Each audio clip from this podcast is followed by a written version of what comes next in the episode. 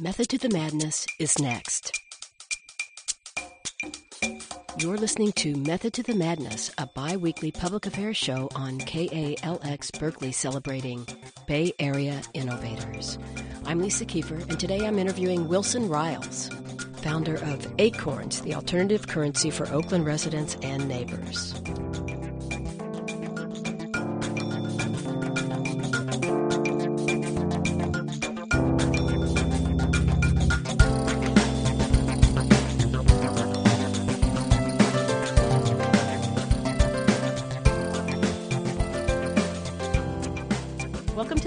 Wilson. Thank you. Good to be here. Yeah, Wilson, I understand that you have been working on a project to bring alternative currencies to Oakland. Right. I think a lot of people don't understand alternative currencies and Bitcoin and all that stuff. And so today I'd really like to let you explain to us, help us understand what you're doing in Oakland and as also part of the larger picture of alternative currencies. Sure. I'll be glad to do it. It's something that I've been working on for quite a while. I think that it's important to heal some of the microeconomic structural problems within Oakland, not only in Oakland, but they're definitely in Oakland. And I come at it. What do you mean by that? What are the micro problems? Well, you know, I come at it from the point of view of having served on the Oakland City Council for 13 years. And in that, you do get some view of what's going on in a lot of different ways in Oakland, and including in terms of employment and commerce and economics and what's going on in terms of particular neighborhoods and people. And what kind of time span are you talking about studying? Well, you know, I've read a lot about the history of Oakland over a long period of time, and, you know, I experienced it since I've been here, which is about 1973. So that's quite a bit of time. And from the point of view of the city council, you get some sense of the flow of sales taxes, property taxes, and economics and street fees and who they go to and what happens with the money. And one of the things that became very clear is that because of the way Oakland formed itself, particularly after World War II, a great deal of the hiring in Oakland and the business climate, business income leaks out of Oakland to a greater degree than it does other communities. Even though there are a lot of corporations and businesses here, and the prospect for them, as it is generally for businesses in the Bay Area, is very good because of the Pacific Rim trade, because of the Silicon Valley, mm-hmm. because of the ports. Oakland is the fifth largest port in the United States, one of the first containerized ports on the West Coast. It has an advantage for export traffic, which is the agricultural goods out of the Sacramento Valley flow out through the port of Oakland. But even though it is in some ways, a very strange way, seen as a department of the city, it's also its own separate entity with its own fiduciary responsibility for all of the income that's gained at the port, including leasing land to all the companies that are out there. And 90% or more of the people who work in those companies, and we're talking about 30,000, 40,000 jobs, aren't Oakland residents and aren't likely to be Oakland residents. So the business is generated here because of the port, but when those folks get paid their salary, they go outside of Oakland to spend it, generating a stronger economy for the region. There's nothing wrong with that, except that Oakland has so many of those kind of mechanisms going on in its economy that Oakland remains, as one of the council members called it, the hole in the donut. We remain poor, highly unemployed, and all of the plethora of problems that come from that, which are an additional cost for us. The kids that come to class in the schools without the preparation because their parents have been unemployed or are unemployed. Parents who, for various reasons, are either caught up in some kind of domestic crisis because of poverty or single-family parents who don't have the time to really spend with their kids that more middle-class, affluent families do. So they bring that deficit into the school district, and it costs more to address that deficit. And the dollars aren't there in the school district because the economic base isn't there to support the school. Tell me what the alternative currency currency marketplace will do for this. Right. I begin to look at how to plug this hole, particularly of so much commuters coming in, holding the jobs, and then taking the money out. So I looked at what other cities have done. And one of the mechanisms that they've found that holds the resources in the community and circulates it in the community is currency, is alternative currency, is a currency that can only be spent in the community. So it's earned in the community and then spent back in the community. And so it circulates in the community. And it is that circulation which has demonstrated its ability to increase the affluence of all of those who participate in the system. What models did you look at to come up with this in Oakland? So there have been a number of communities in California. Berkeley tried a currency that was based on hours, on the exchange of hours. You would essentially provide some hours of work, and in order to do the hours exchange based on the U.S. tax system, you've got to rate the hours of a doctor the same as the hours of a painter. So it's considered to be a bargaining, so they're valued the same. So that's a psychological understanding that a community needs to get over in order to use the hours system well. The hours program in Berkeley, as in other places, has worked very well where people are sophisticated enough and are willing to easily make that kind of transition in terms of their understanding of the value of work. Right. So that a painter can go and give an hour work and consider it the same as a doctor. The whole economic climate mitigates against us making these kind of equality, equitable Why don't I know about the Berkeley one? It's gone out of existence. So one of the problems with local currencies is that generally they don't come out of the community, but they come out of the efforts of an individual person or a small group of people. And they work very hard. They raise the money. They do all the things they need to do to get it up and running.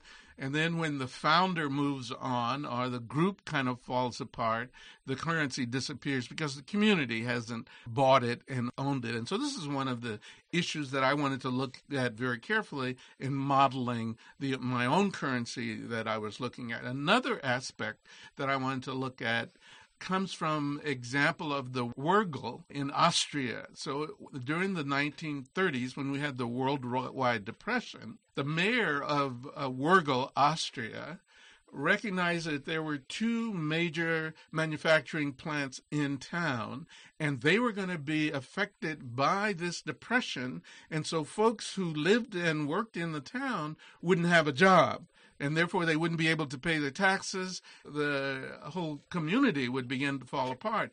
So he invented the Wörgl shilling, got the two businesses to accept the Wörgl shilling and to pay their local employees in the Wörgl shilling, and the city accepted the Wörgl shilling as payment for their taxes. Within 6 months, the Wörgl Austria was back up functioning, and people were fully employed, and they were being very successful. And they were able to go and spend that money in the town? They were able to go and spend that money in town. So they got the buy-in of the retailers. Exactly. They got the buy-in of the retailers and the buy-in of the city.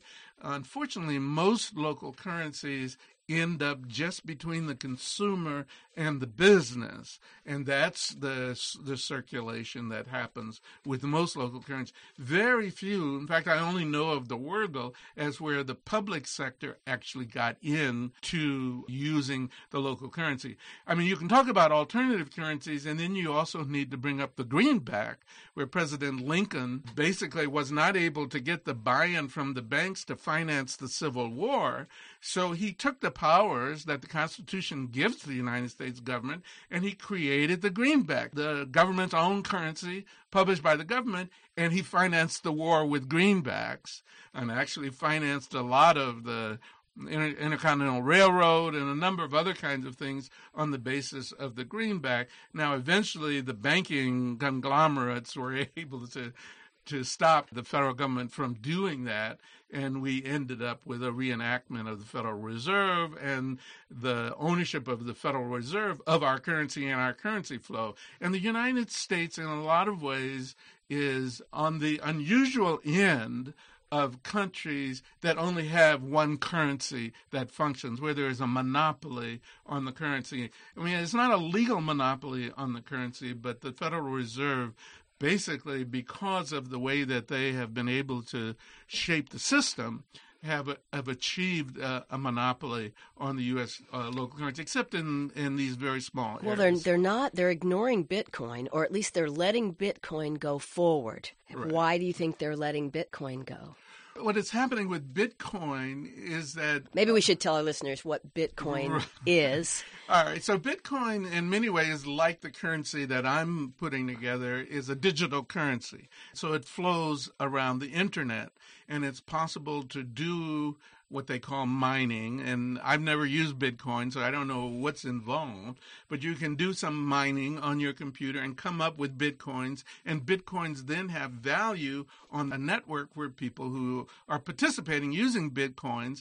And because it's an international currency, and it's largely, I think, being used as a business-to-business currency, the businesses are interested in maintaining this ability because the U.S. dollar is facing a lot of different crises and pressures around the world.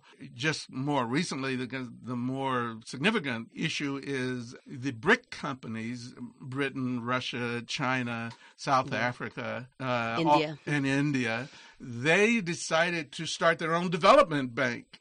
Yes. And they're not going to use U.S. dollars in setting up their own development bank. When Iran threatens to denominate their oil, not in U.S. dollars, but in other some currencies, that's a threat that's to the economic system. And so the economic system is so tied up around U.S. dollars that people are looking for other alternatives. So there's a growing number of alternatives, not just Bitcoins, but others. Right. So are you saying that Bitcoin is almost they're watching it because they may need it? Oh, absolutely. Some of the companies have been very clear that they need it, even though it's got into a little bit of a taint because of some of the users of Bitcoin, right. Not because of what Bitcoin itself was doing, right.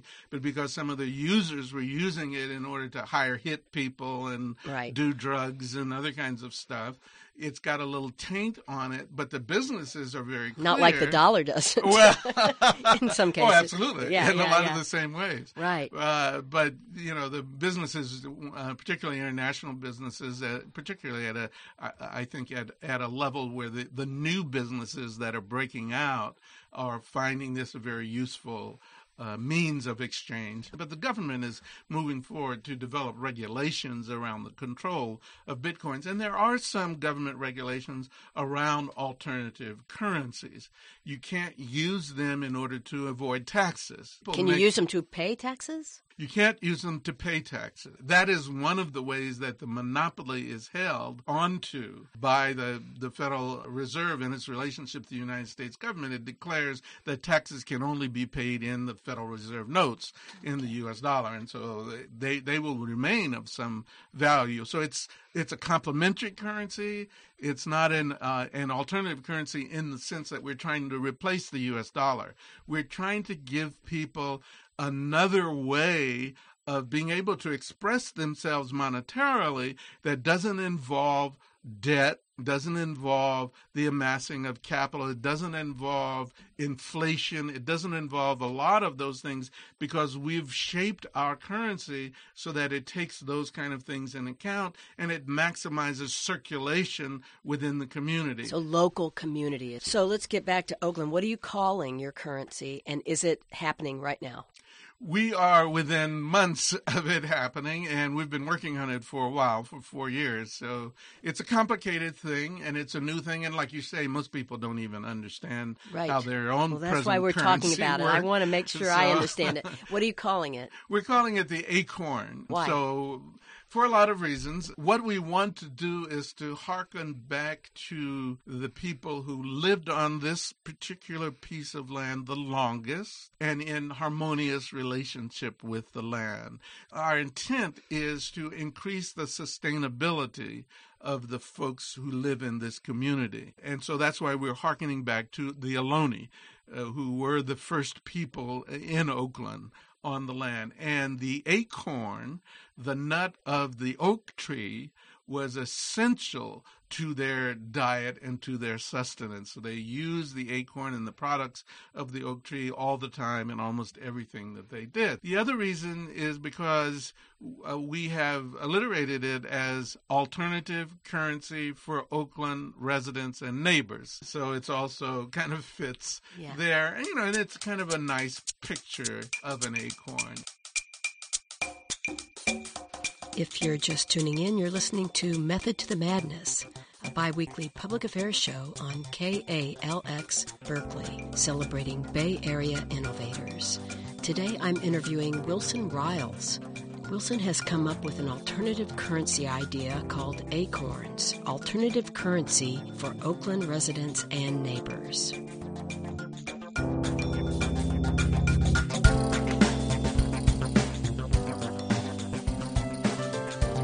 Four years working on this, and you said you're months from starting.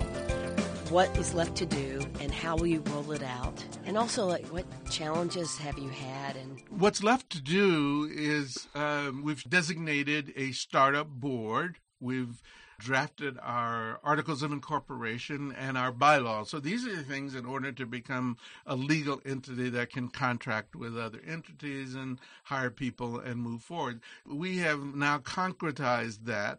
We have developed a contract with a card vendor. So this is someone who takes the debit card technology, produces the plastic cards with the magnetic strip on the back of them, and then sets up the electronic transfers of the resources off of that card to wherever it needs to go. So myself as a user, I would have my own Acorn card. Right. I wouldn't use it for any other purpose. Right. You would have your own Acorn card. That card would carry, though, both U.S. dollars and Acorns. There's enough space on the electronic strip on the back, what they call pockets, where activity can take place for the acorn, and then also activity for the U.S. dollar can take place on there. And how would I get this card? So you would come to either a designated merchant who has agreed to distribute the cards. You would come to the merchant, or you would come to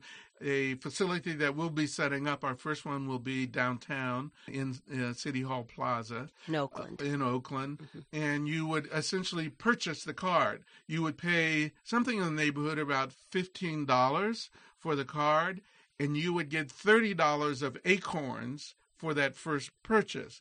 So, and acorns are transferable one-to-one. So you would be paying $15 to get $30 at the stores that would accept the acorns. And we've already started identifying stores that would be willing to accept acorns. We know that some of them are going to have to provide food resources for people, because that's one of the things people spend a lot of money on a constant basis. Restaurants for sure. We also want to deal with other forms of businesses, clothing businesses, so forth. We also want to deal with nonprofits, so that folks could donate money to nonprofits and get service off of them.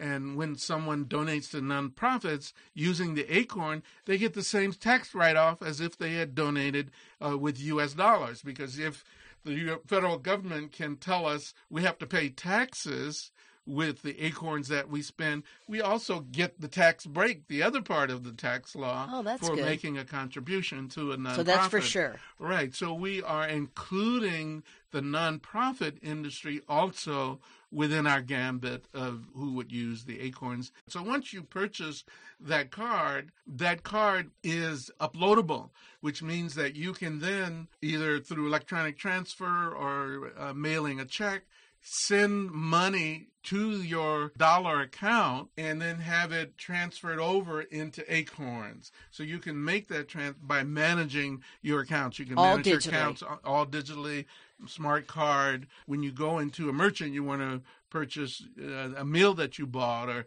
something, you would just swipe it in the same devices. In your studies, what have you seen as a benefit to local communities by using these alternative currencies? I think one of the greatest benefit has been to the business community, particularly the small business community, particularly the locally owned business community. So you see where these currencies have been used most, and all of them up to now have been printed dollar bills. bills. So if you look at Ithaca, New York, the Berkshires have also printed dollars. In fact, the $5 note has W.B. Du Bois on it, who's one of my heroes, right, because he grew up in that area. Mm-hmm. So there are a lot of local heroes. That's one of the things about printed money that you won't have. But the local businesses have been able to find the financing they need through this kind of circulation shared economy where they couldn't find it from a regular small bank. Small banks don't make loans the way they used to. They're not focused anymore, particularly on the small business person in terms of the availability of loans. Now, there has been some improvement within the last year or so in terms of the availability of funds, but that's never going to be, I think, a primary business of the small banks the way they used to be. So once we have our Acorn up and running, when someone gives us U.S. dollars in order to get Acorns, we then develop a pool of U.S. dollars. We're going to then make those U.S. dollars available to participating merchants at no interest. So you're going to become a funder? You know, we won't be under the banking finance laws. We won't be under the fractional reserve banking. We won't be creating all of this new money. We'll be taking our own money and loaning it out directly. At zero interest? At zero interest, just for the cost of managing and processing the loan. So in that way, we are taking that interest element out of our local currency, or at least reducing it to as minimum as we can. So again, it's about circulation. And we're going to be constantly finding as many ways as we can for that merchant then, when they do accept Acorns, to find ways to use the Acorn, either by making a contribution to a local nonprofit, by paying fully or partially their employees in local currency, by paying some of the fees, not taxes, but some of the fees of the city, business license fees, parking fees, other kinds of fees that city levies on small business. So you've got the city of Oakland. They're going to accept Acorns? We've been dealing with the council to a certain extent with the staff. And, you know, the council finds it hard to put their head into anything for very long, no matter what it is. That's one of the reasons why it's taken 4 years. We started this concept by working with a city municipal identification card. There was a effort that was sweeping the country, and to some extent it still has. Started in New Haven, Connecticut, then went to San Francisco, and then we did our adaptation for having it in Oakland, recognizing that a lot of the immigrant population was not fully participating in the local community, even though they were in the local community for long, long periods of time, for generations, to some extent still undocumented. But they were making powerful contributions to the community, but they couldn't open bank accounts because they didn't have the proper ID to open bank accounts. If they reported a crime to the police department and the police asked them for an ID, they wouldn't have one. They ended up getting swept into the ICE, immigration system because of it. Their ability to participate in the community was restricted by not having a publicly recognized ID. So the first effort was to try to fashion an ID that would work. And both New Haven and San Francisco got challenged on what they did. Once someone signed up for a city ID, the city would have a record that they had signed up for a city ID. Those records became public information, and folks who were anti-immigrant went after that information in order to attack the immigrants, and that was a serious problem. San Francisco ended up spending $500,000 for a laser card printing machine in order to give the folks the card once they qualified, but then not keep the data in the machine so that it wasn't accessible. Wow. Oakland could not afford to buy a $500,000 machine, so that's where we moved into putting a magnetic strip on the back of our ID card, our city ID card. And in presenting the city ID card with the magnetic strip, we also presented the idea that this card ought to be useful for more than just the undocumented. that it ought to be useful for almost everybody in the community. And one of the ways of doing that was by adding the local currency to it, because people already have debit cards and credit cards and everything. So you got the approval for this? So we have the approval. And so the council has agreed that the next phase of the ID card is to add the local currency that we're developing separately, but that can be run both on our separate card and on the city ID card. Is that the 4 month you're talking about, 4 months to go? No. Oh, okay. So 4 months is just to get our card out.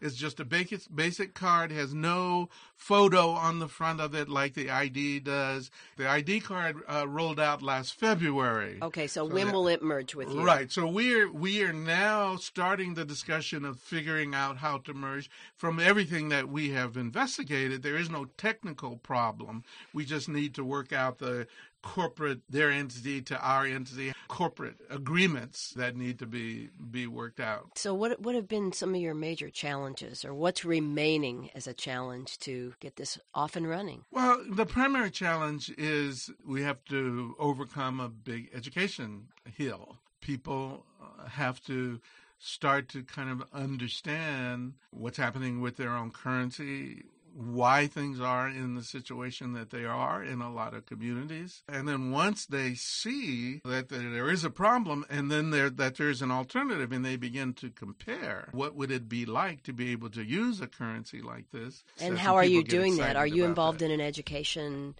program? We did a number of public meetings where we invited people to come in. Bernard Latier is an international economist whose specialty is local currencies. So he started local currencies in many countries, around the world. And he came here, and one of our education sessions was to have him talk. He's very clear that if you look at the history of currencies in the world, a lot of the more successful civilizations in the world have had more than one currency that was based on circulation, local circulation, and another currency that was usually controlled by the king or the ruler of some kind, that was about amassing capital and paying for armies and doing all other kinds of things that had very little benefit to the local community. And so there's been this dynamic going on. Egypt had a local currency that was based on the grain that was stored. So when the farmers would put the grains in the silo, they would be given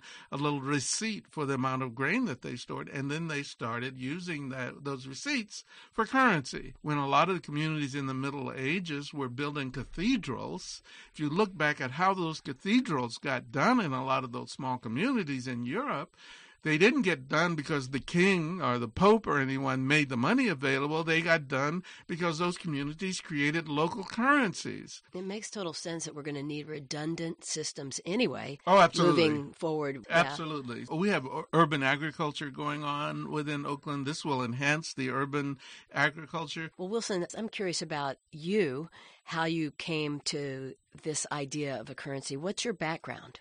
It's definitely not economics. I was born in Flagstaff, Arizona, spent a little time in Los Angeles, but most of my life was in Sacramento. And that was when my father was elected, finally, after spending much time in Sacramento. He worked for the Department of Education, and then he was elected as State Superintendent of Public Instruction. So I have a little taste of state politics. And then I went to Stanford University on a football scholarship, intending to get a degree in mathematics, but ended up getting a degree instead in psychology for a lot of reasons. Then with my degree in psychology, and my father's and mother's interest in bettering the community, I then went into the Peace Corps, attempted to serve some time in West Africa.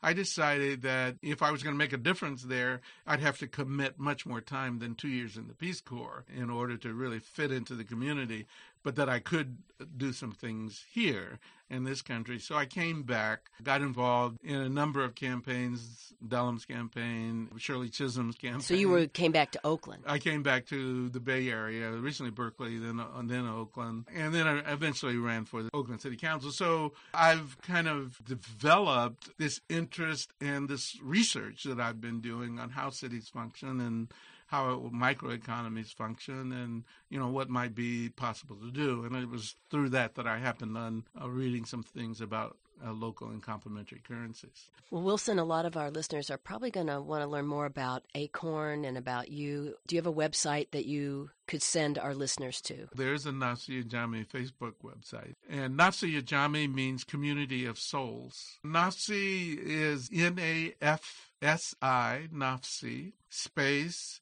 Ya, which is Y-A, and you don't have to capitalize the Y, and then a space. And Jami is Jami. I want to thank you for being on the program. Thank you. I enjoyed it. You've been listening to Method to the Madness. If you have questions or comments about this show, go to the KALX website, find Method to the Madness, and drop us a line. Tune in again in 2 weeks at this same time. Have a great weekend.